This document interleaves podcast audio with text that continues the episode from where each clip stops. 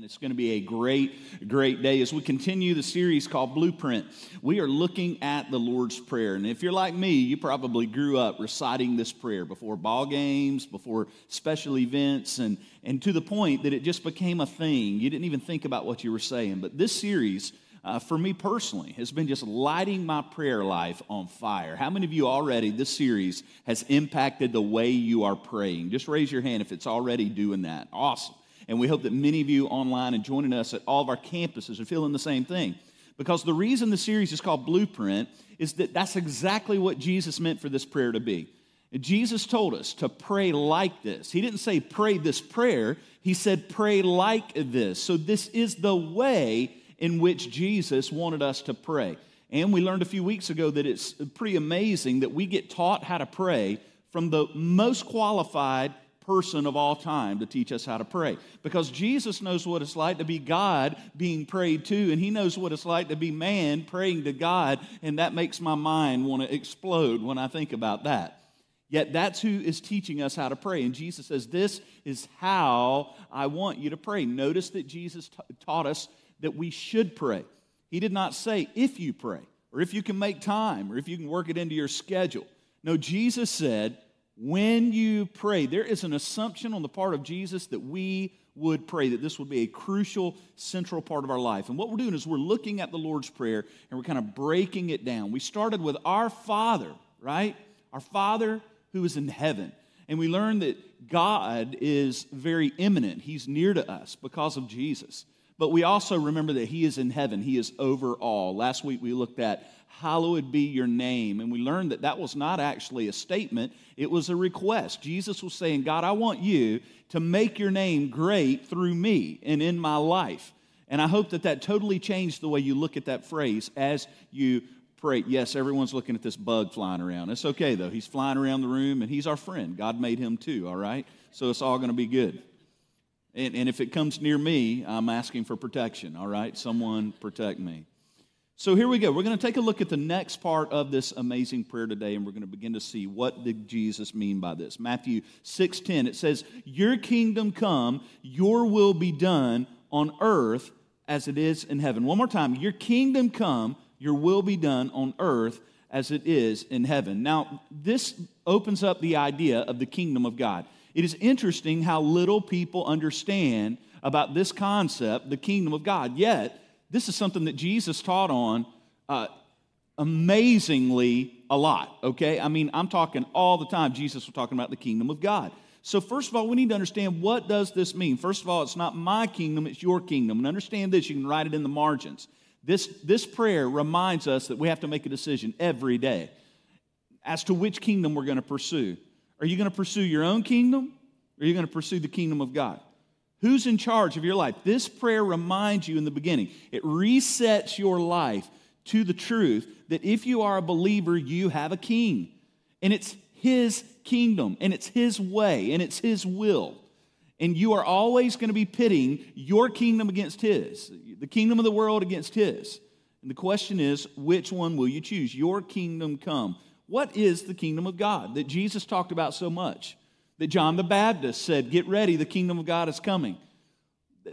What is this concept? And, and I want you to understand it because I think that many of us think the kingdom of God is heaven, that we automatically go, It's in heaven. But, but that is a limited view of what it is. And, and I want you to write this down. When Jesus spoke of the kingdom of God, this is what he meant. He meant the rule and reign of God in the hearts and lives of his people. That's the kingdom of God.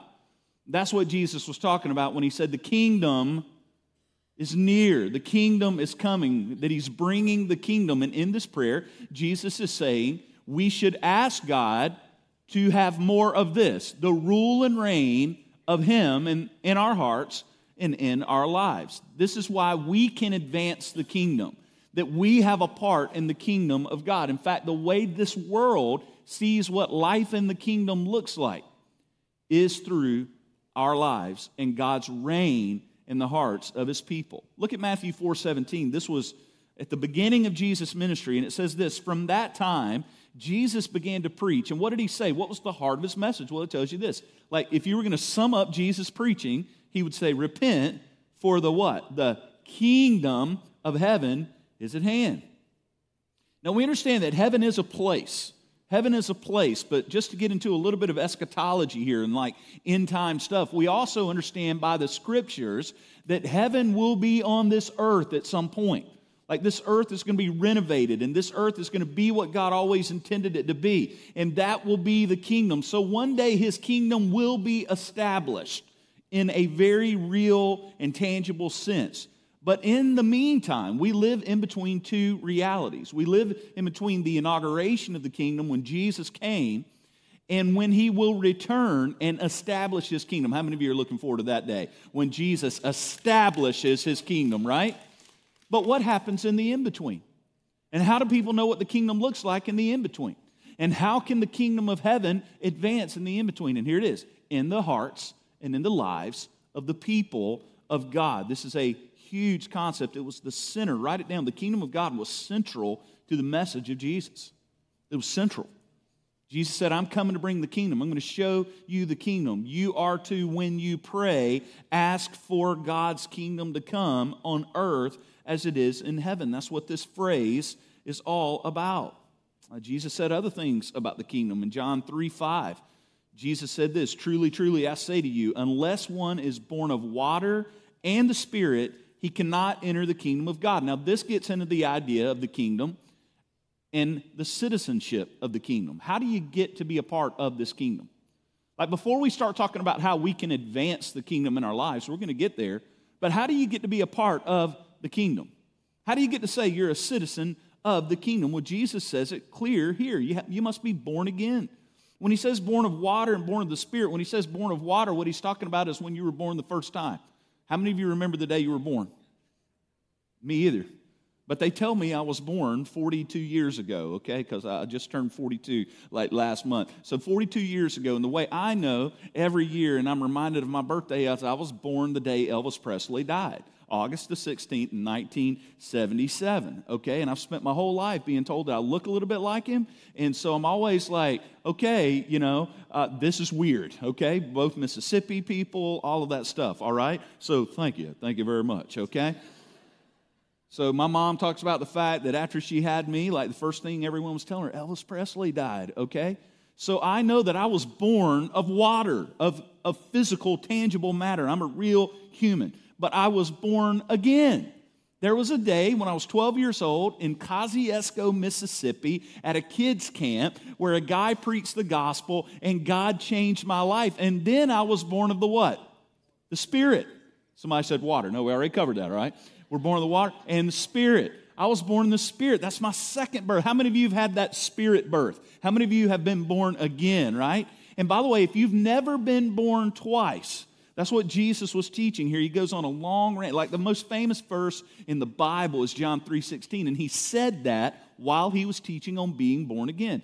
You can know Christ. You can be a part of the kingdom of God, but there's only one way. In fact, I would say this, you don't act your way into the kingdom. You must believe your way into the kingdom. You must be born again into the kingdom.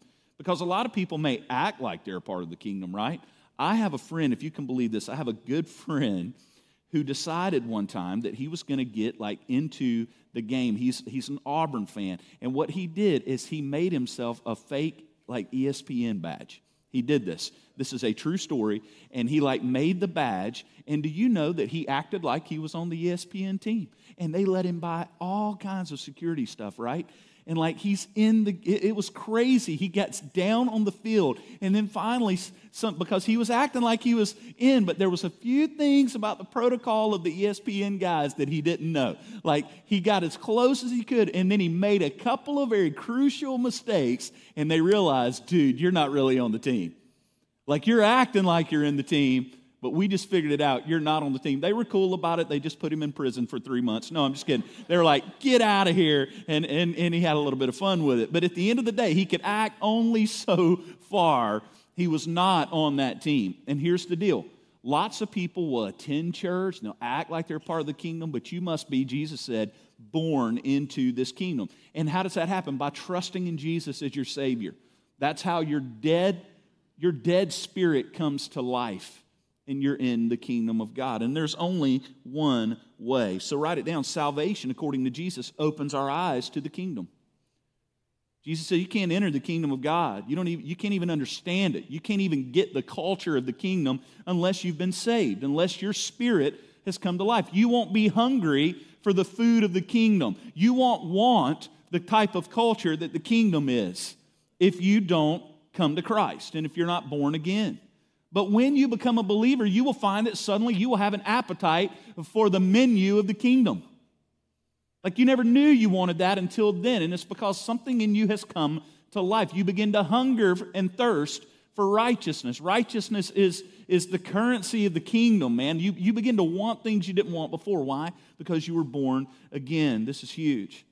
Jesus taught on the kingdom all the way to the end of his time on earth. Before Pontius Pilate, at his trial, Jesus spoke of the kingdom. Look at this little interchange in John 18.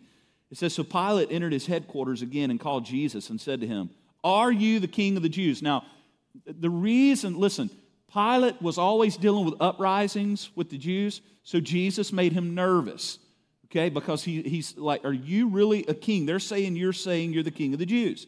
Jesus answered, Do you say this of your own uh, accord, or did others say it to you about me? And Pilate said, Am I a Jew? Can you see that Pilate's kind of a smarty pants here with Jesus, right? Like this is a very human interchange. He says, Your own nation and your chief priest have delivered you over to me. What have you done? And Jesus said, My kingdom, here's some teaching on his kingdom. My kingdom is what? It is not of this world. If my kingdom were of this world, my servants would have been fighting that I might not be delivered over to the Jews. But my kingdom is not of this world. So here's what Jesus taught us about his kingdom right before he died. Jesus taught that his kingdom is unique. Write it down. Like there's nothing like the kingdom of God. It's not of this world. So if you try to fit the kingdom into your parameters of what a kingdom would look like, and, and, as modern Americans, we don't know a lot about that, so we have to like watch Robin Hood movies to see what kingdoms used to look like, and castles and kings and monarchs and all of that. So, so it's hard for us to even wrap our minds around it. But Jesus is letting us know that that will not be enough. Like, even if you look at earthly kingdoms, it won't be enough to tell you how truly wonderful and amazing the kingdom of God is.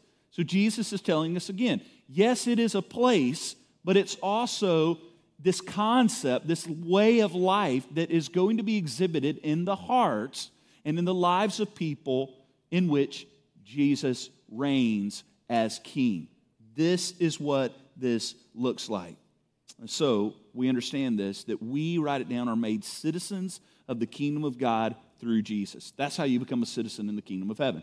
So let me just remind everyone in the room today as you begin to pray this prayer, you have to be reminded every day when you pray.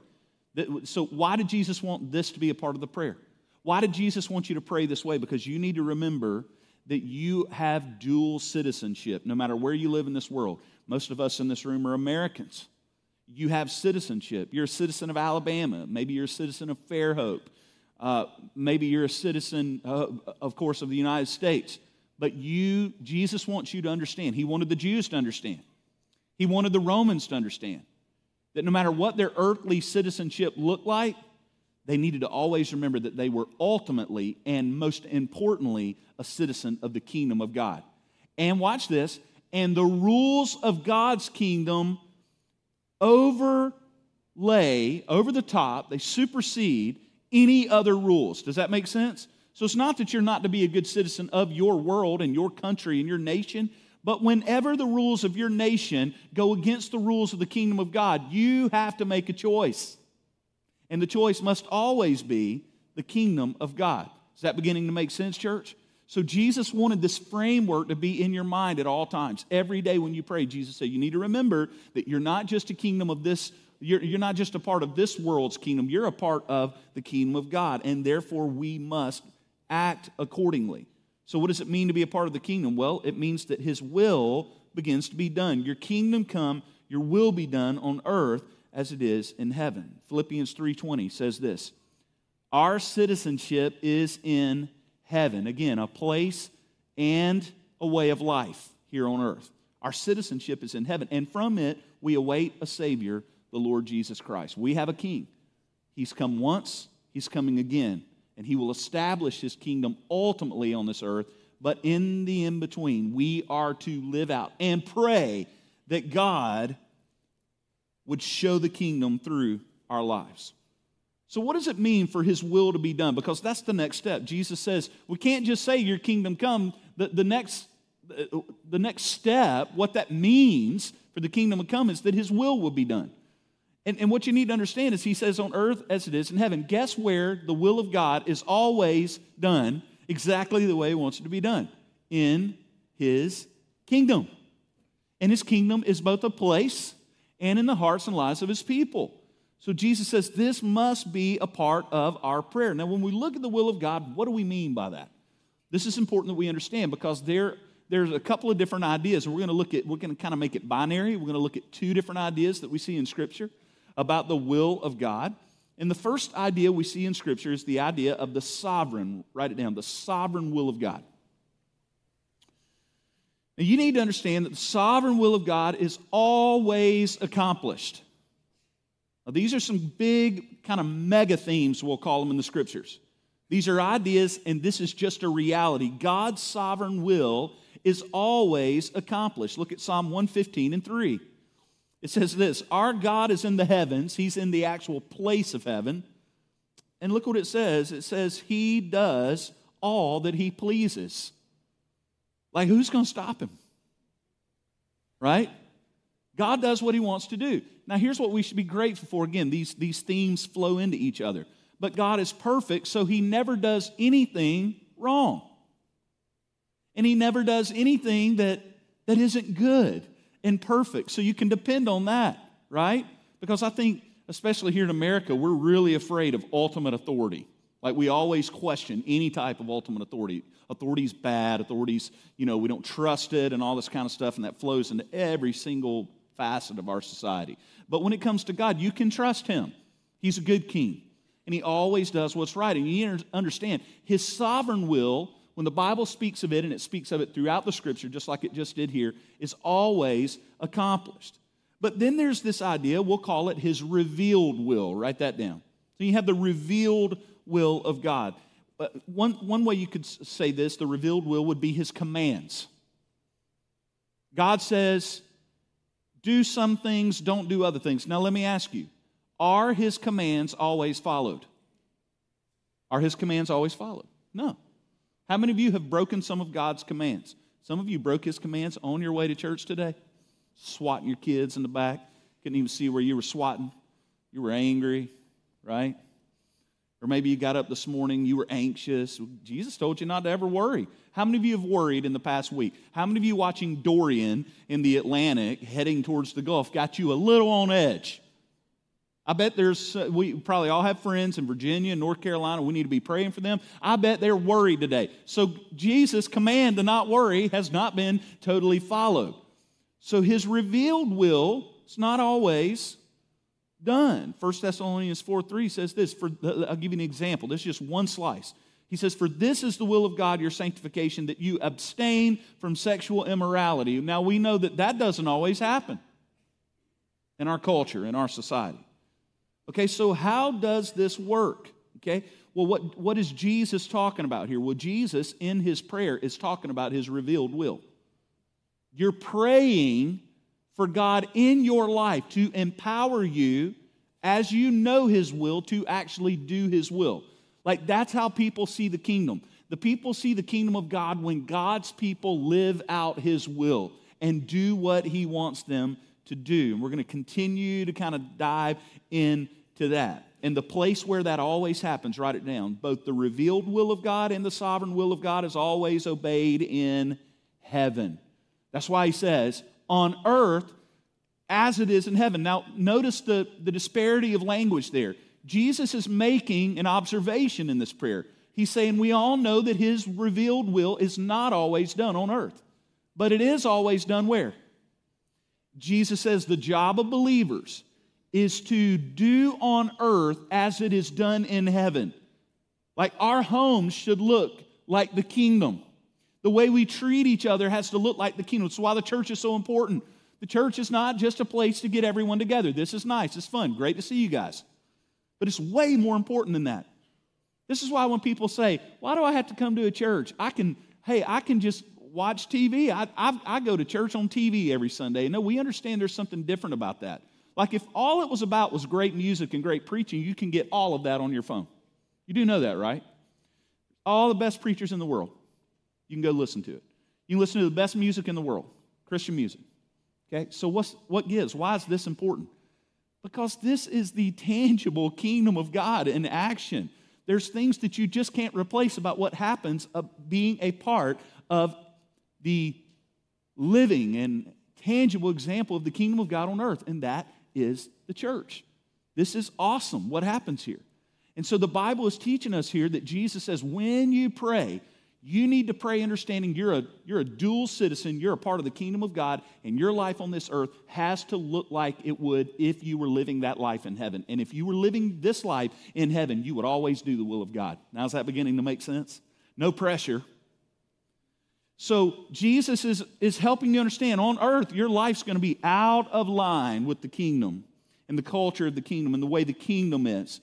But our job as we even pray is to realign our lives with the kingdom. Now, how does this interplay work between the sovereign will of God and the revealed will of God? One of my favorite, I'm just going to rip off, it's not ripping him off because I'm going to tell you who he is. So, Randy Alcorn is one of my favorite theologians. He's a great theologian. If you want to read a great book on this idea, it's called Hand in Hand by Randy Alcorn.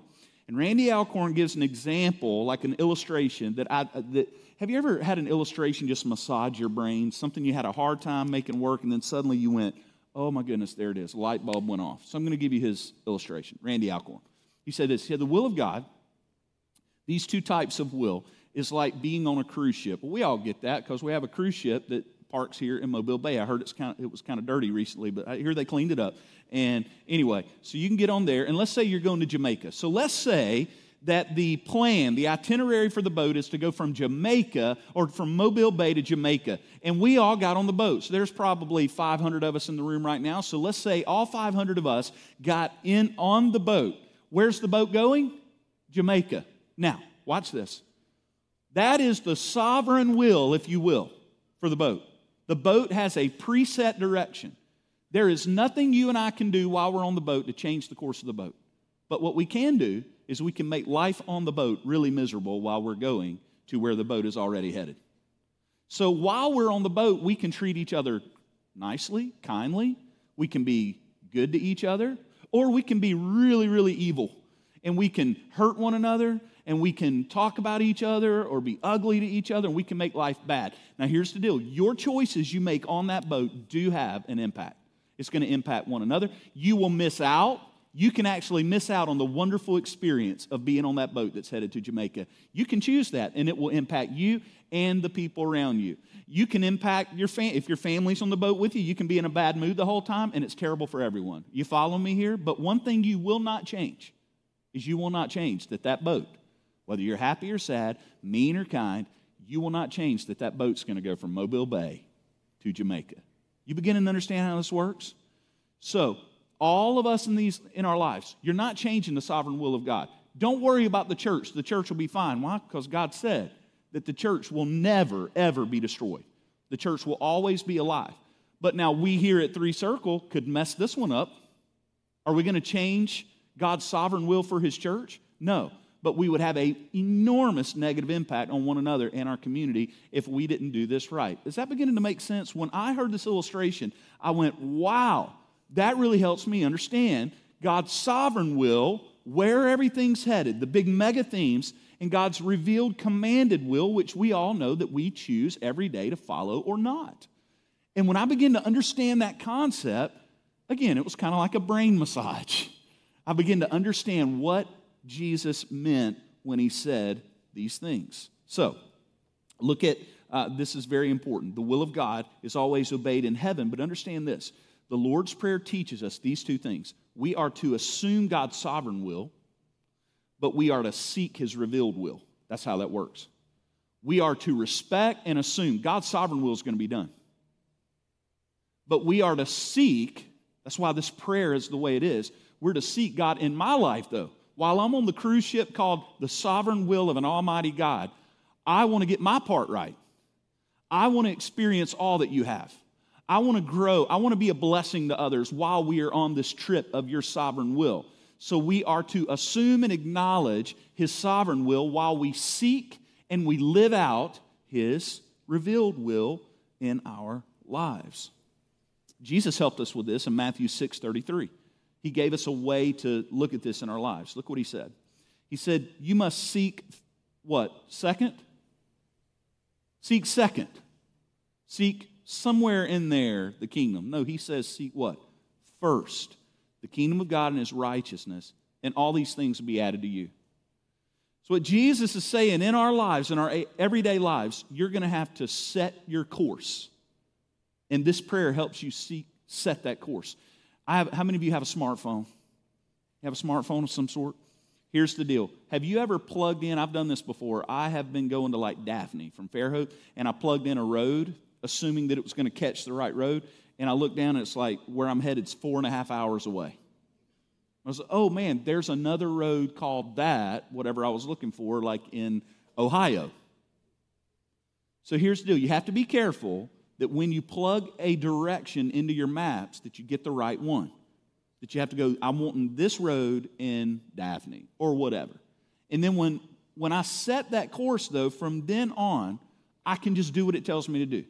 Everything else is going to be taken care of if I correctly set the course. Now, here's the deal the reason our lives are so scattered and so all over the map is many of us have never sat down and said, God, before anything else in my life, I am setting the course of my life to your kingdom. First, my money, your kingdom. My marriage, your kingdom. My sexuality, your kingdom. My career, your kingdom my wants and my dreams and my destiny, your kingdom. You follow me, church?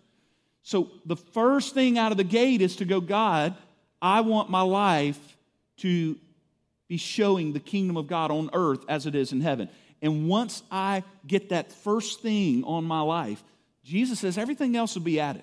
Like everything else, the next turn, the right turn, the left turn, where you're headed, destination, all that stuff that we worry about and fret over, Jesus says it will all take care of itself if you set the course of your life first to the kingdom of God. That in my life, I always have to ask, does this represent the kingdom? In other words, when I'm as a, as a husband, the way I treat my wife, I have to ask myself, is this how I would act if I were in heaven? Heaven on earth. So when I want to get angry in traffic because they didn't build a bridge across the bay, uh, I have to ask myself now, the way I'm acting right now, is this how I would act in the, the kingdom of heaven? Is this how I would act if I were in heaven? What I do with my body, what I do with my relationships, how I handle my money I have to go. Now, does this represent the kingdom of God? Jesus says, when you pray, you must pray like this. So, write it down. This prayer is one of absolute surrender to the Lordship of Christ because here's what's true in heaven. In heaven, Jesus is king, and everything Jesus wants done is done in heaven. And this prayer says, God, I want that on earth. I want that in my home. I want that in my church and in my community. So, this prayer is saying, Lord, I surrender to your kingdom and your will instead of my kingdom and my will. And it's the first thing we must set in our lives. Jesus not only told us that we must prioritize the kingdom, it's the first thing that we set our course to, we also must value it. Look at Matthew 13 44. Jesus went on a little rant one time where he talked about the kingdom, and my favorite is this one. He said, The kingdom of heaven is like, oh, you've got me, Jesus. If you're about to describe what the kingdom of heaven is like, I want to hear what you have to say. He says it's like a treasure hidden in a field, which a man found and he covered up. Then in his joy, he goes and sells all that he has and he buys that field. Now, what that might not mean a lot to you. Let me help you in Jewish law and how this worked. If you were out in a field and you found a treasure and you uncovered it, guess who that treasure belongs to? Is it finder's keeper? Oh no by law, it belongs to the owner of the property. Even though you found it, you have no part in it. And in fact, by law, you have to go and tell the owner, I found treasure on your property. So, what does this guy do? Jesus says, if you ever see the kingdom of heaven for what it is, like what your marriage could be if you lived it this way, what your kids and life with your children could look like if you lived out the kingdom, what our communities would look like if they looked like the kingdom of heaven. Jesus says, if you ever get a glimpse of how amazing the kingdom of heaven is, here's what it'd be like. It'd be like a man walking through a field and he goes, Oh my goodness, look at this treasure. And instead of going and telling everyone, he goes, This is so awesome. I will sell everything I have to buy this property, not so I can have the property, so I can have what? This treasure. So the guy covers it up so no one else can find it. He said, This is the best thing I've ever seen. And he runs as fast as he can and he sells everything he has.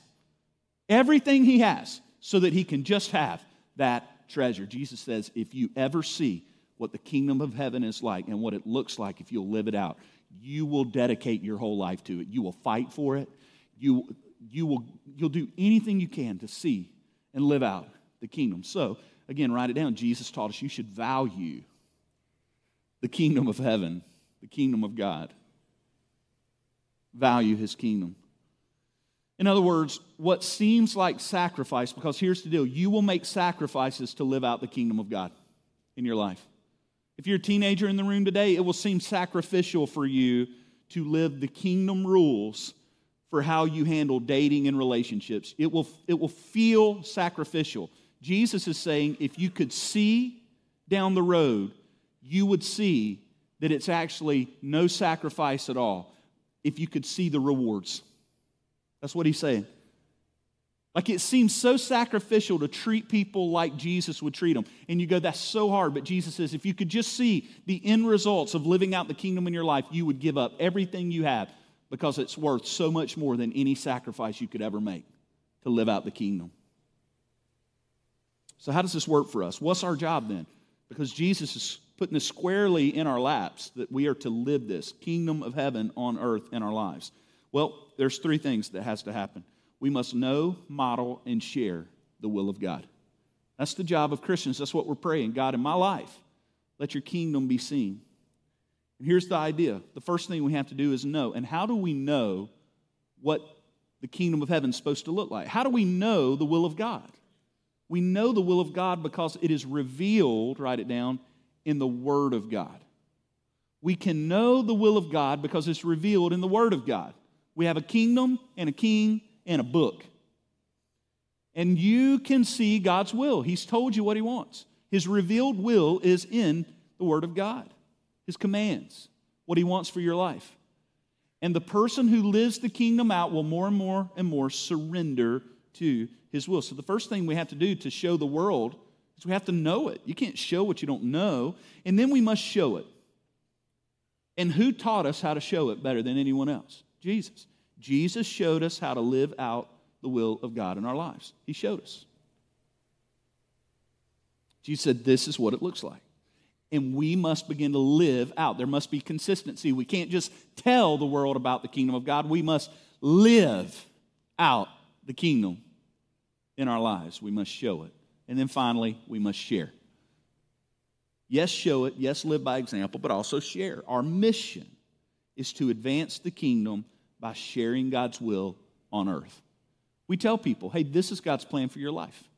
This is God's plan for marriage. This is God's plan for sexuality in our culture today. This is God's plan for life and money and career. That we tell people this is what He has said. We have the book, so we know it, we show it, and we share it. And when all this happens, as our team comes, we, we, we remember this Colossians 1 13. This is, this is how we got here, right?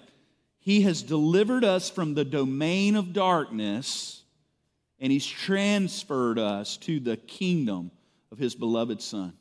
So when you think about your salvation today, I want you to remember this.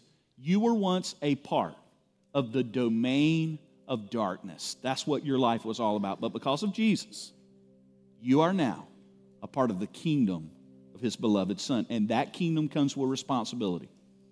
We must live out the kingdom in our lives. And the question today is will we do that? Will we align our lives with the kingdom?